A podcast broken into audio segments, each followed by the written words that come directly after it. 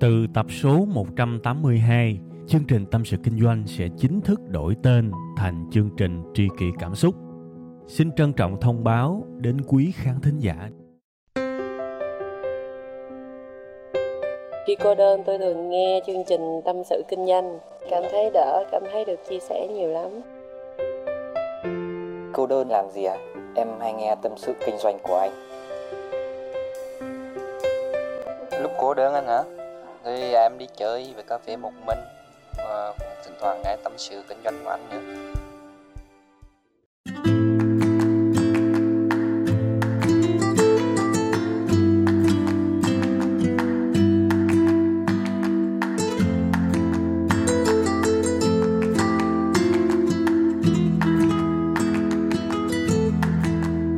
Mến chào tất cả quý vị và các bạn đã quay trở lại với chương trình Tâm sự Kinh doanh.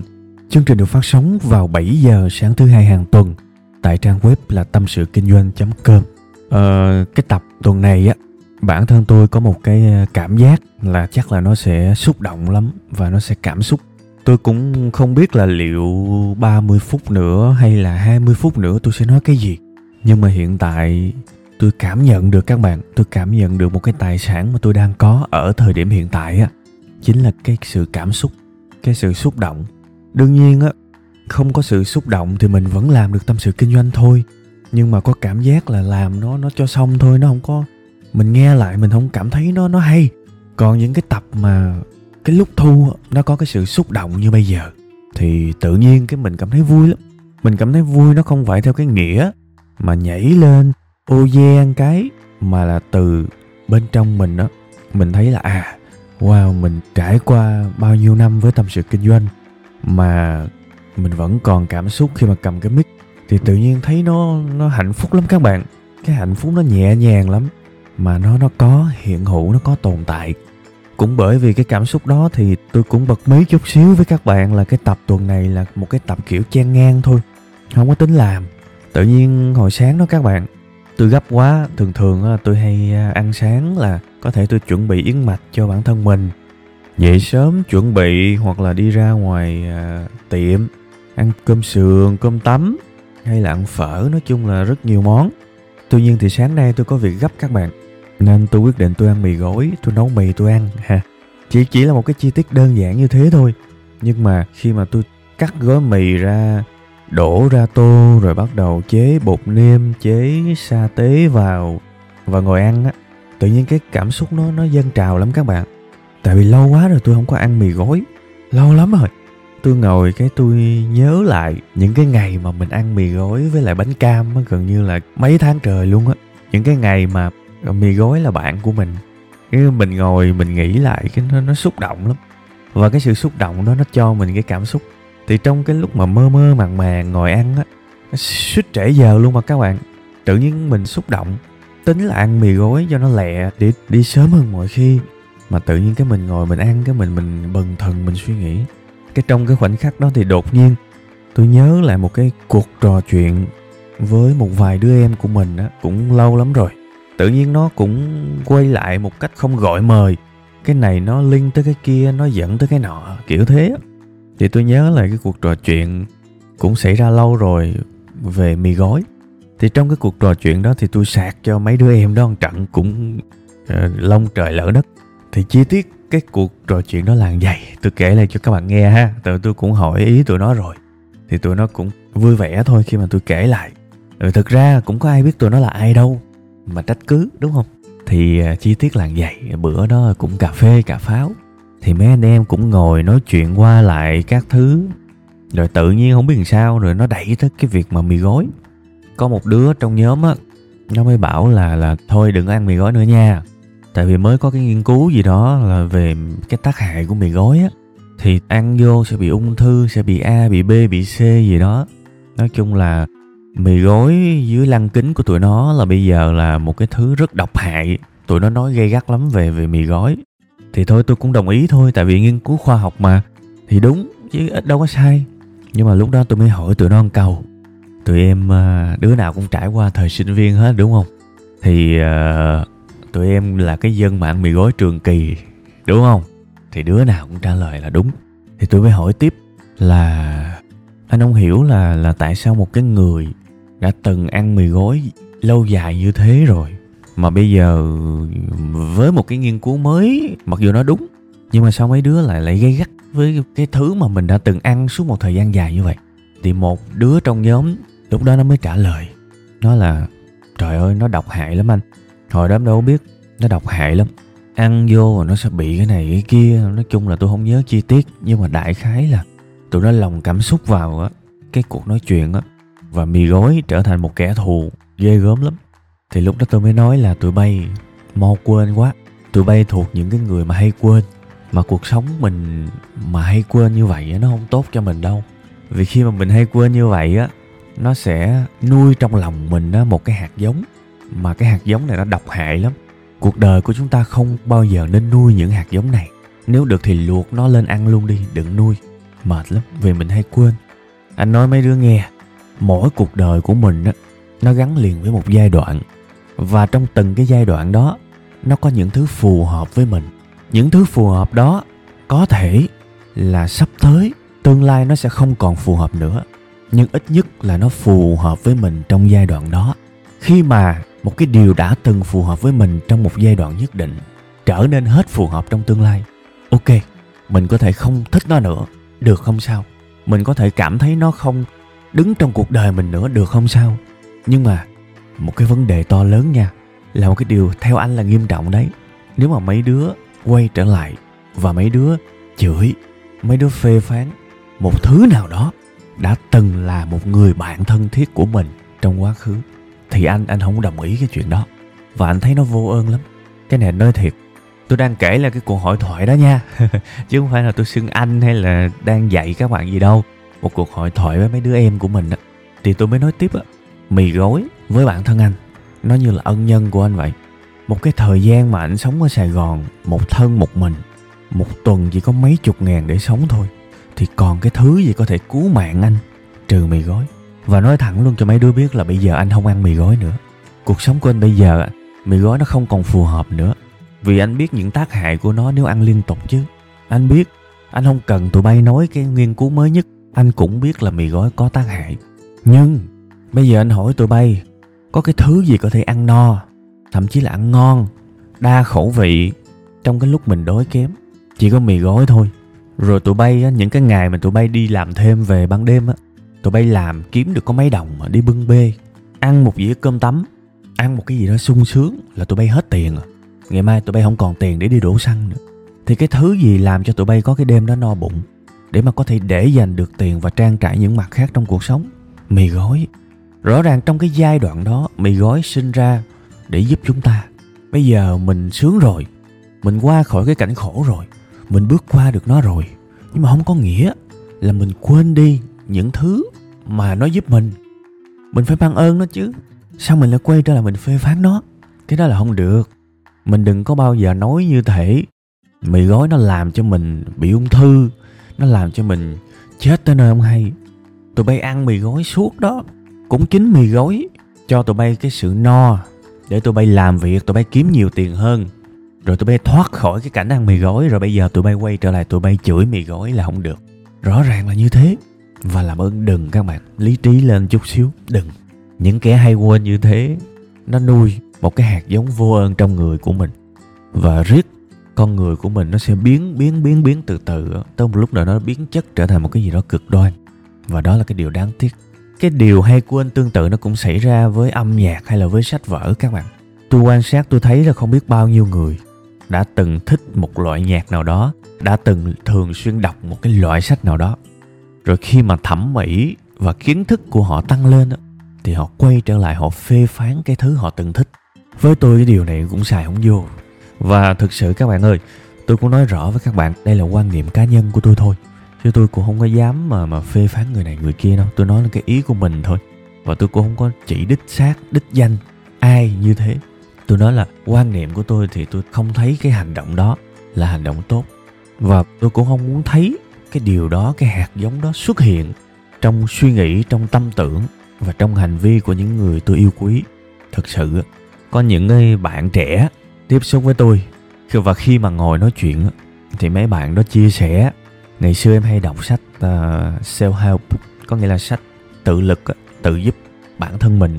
Cái sách mà chúng ta đọc để mà hoàn thiện những cái vấn đề những cái khía cạnh trong cá nhân chúng ta đó nó dạy những kỹ năng này, kỹ năng kia đó. Đó, sách self help thì nhiều bạn lắm. Nói với tôi là ngày xưa em hay đọc sách đó lắm. Em đọc suốt à. Nhưng mà bây giờ em thấy nó nhảm quá. Em không còn ngửi nổi nó nữa.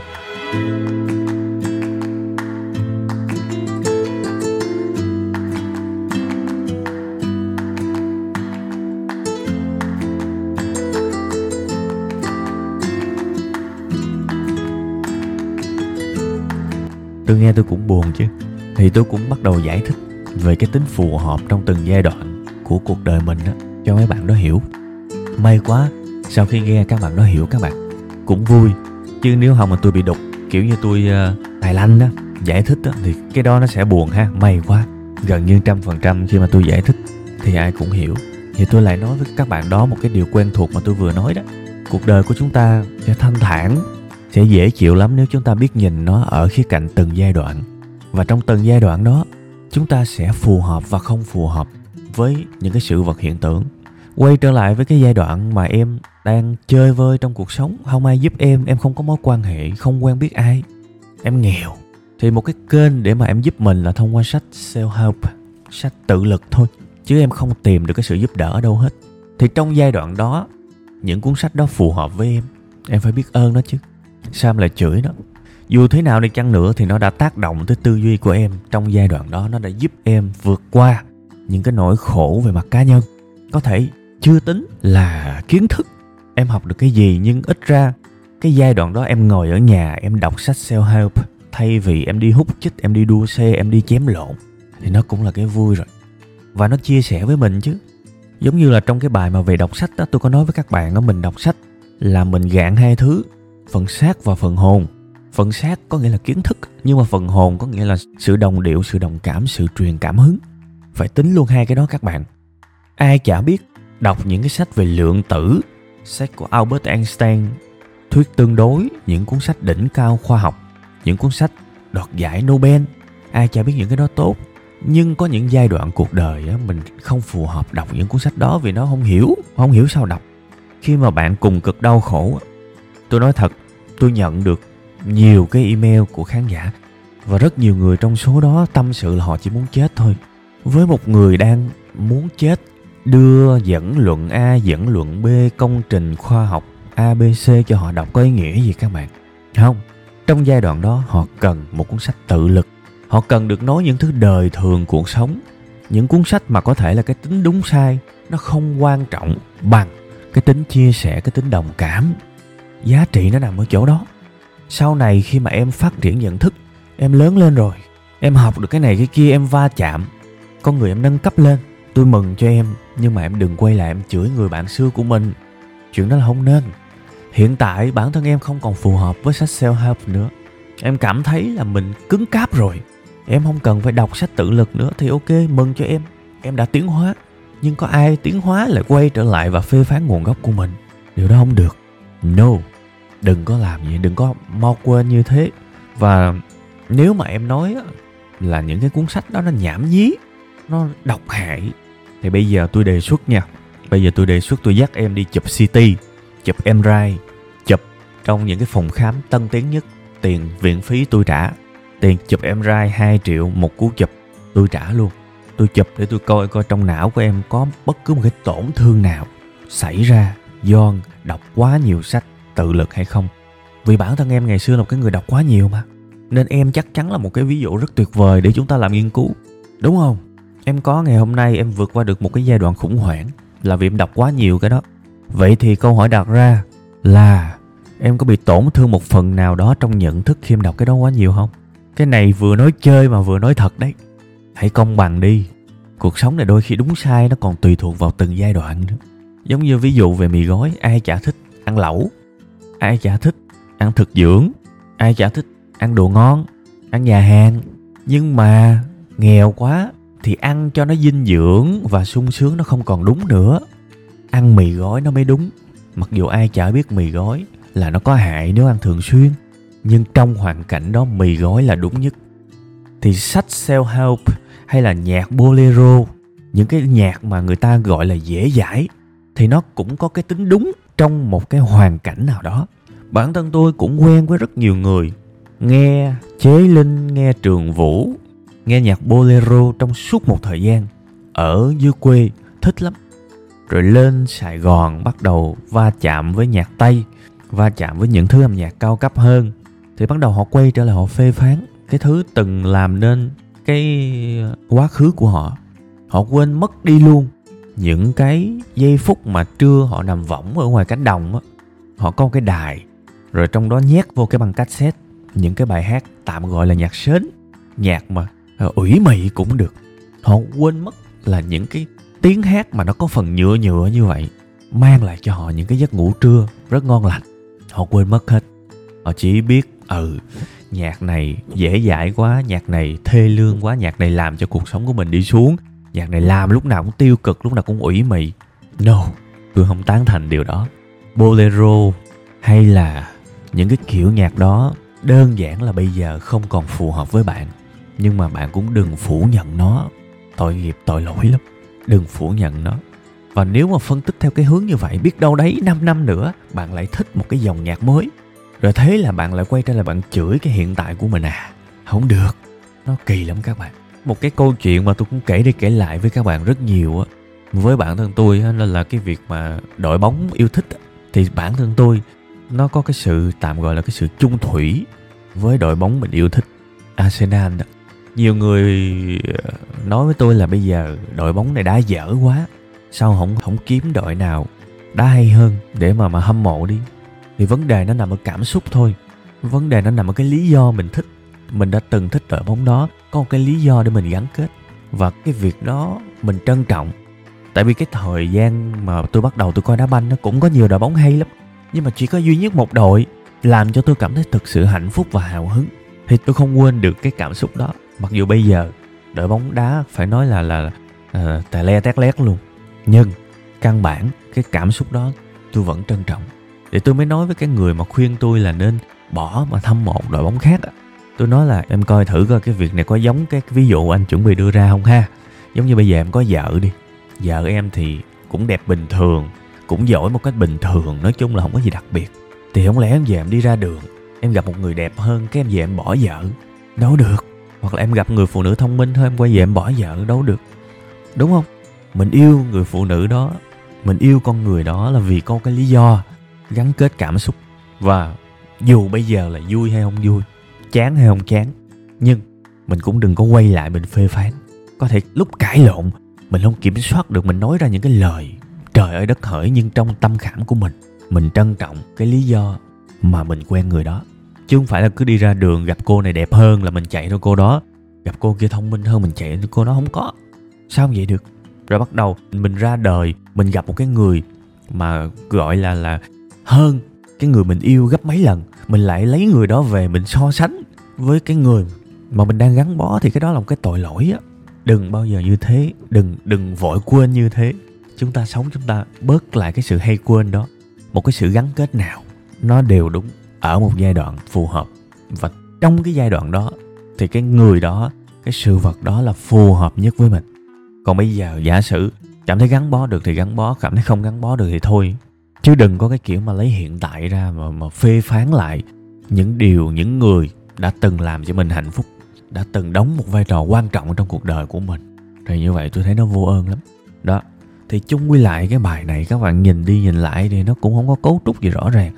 Tôi chỉ xúc động tới đâu, cảm xúc tới đâu thì tôi nói tới đó thôi. Tôi chỉ nghĩ một cách đơn giản. Thì thôi, cũng dài rồi, mình chốt lại sương sương cái này ha, thì chỉ có hai ý chính thôi. Một, đừng có vội quên các bạn, những thứ đã từng giúp mình, những sự vật hiện tượng ân nhân nào đó đã từng ở với mình và làm cho mình, mang lại cho mình những điều tích cực, vui tươi, đừng có vội quên. Và thậm chí là đừng có phê phán mình giỏi hơn thì mừng cho mình, nhưng mà đừng có lấy cái giỏi đó phê phán cái đã từng giúp mình. Nó tội lỗi lắm. Nó nó cứ thế nào về mặt đạo đức á các bạn. Thật sự còn cái điều thứ hai, đó là cái góc nhìn mà tôi muốn nói với các bạn tôi muốn các bạn nhớ. Chúng ta nên nhìn cuộc đời ở những cái tính thời điểm. Và trong từng thời điểm, trong từng giai đoạn sẽ có một điều gì đó nó phù hợp nhất. Giống như là mì gói vậy đó. Trong giai đoạn bạn nghèo khó thì mì gói là phù hợp nhất các bạn. Không có cái gì tốt hơn. Nha, đừng có bao giờ mà mình sống theo cái kiểu mà mình, kiểu như là mình lớn lên ở một làng quê ha. Làng quê đó cho mình những củ khoai, những cái bạn bè vui thú. Rồi mình lên sài gòn, mình thấy sài gòn hiện đại. Mình quay trở lại mình chửi làng quê của mình, sao mà người ở đó ăn bẩn thế? Sao mà nhà cửa nó sập sệ thế? Con người ở đó sao mà dân trí thấp thế? Mỗi lần như vậy tự nhiên trong lòng của tôi nó cứ buồn buồn thế nào. Nhưng mà thôi, mình không có kiểm soát được những gì mà người khác làm, đúng không? Mình chỉ có thể kiểm soát được hành vi, lời nói và suy nghĩ của mình thôi và trong một cái điều gì đó mà tôi góp cái tư tưởng của mình với mong muốn một cái cuộc sống nó nhiều cái sự biết ơn hơn á, ít nhất là theo quan niệm của tôi thôi, thì tôi mong lắm cái audio này sẽ góp một cái phần nào đó vào cái cuộc đời này.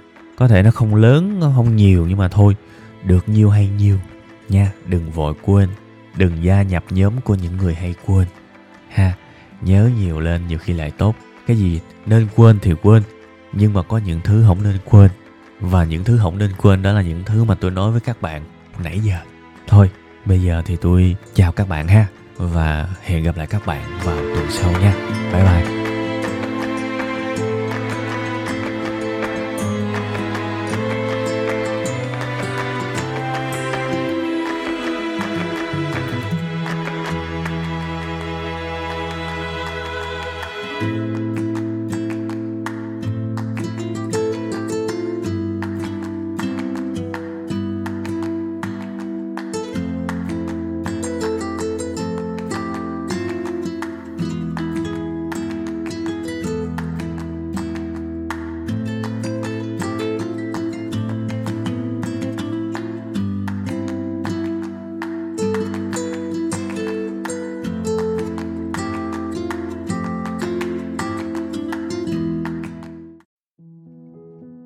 Từ tập số 182, chương trình Tâm sự Kinh doanh sẽ chính thức đổi tên thành chương trình Tri kỷ Cảm xúc.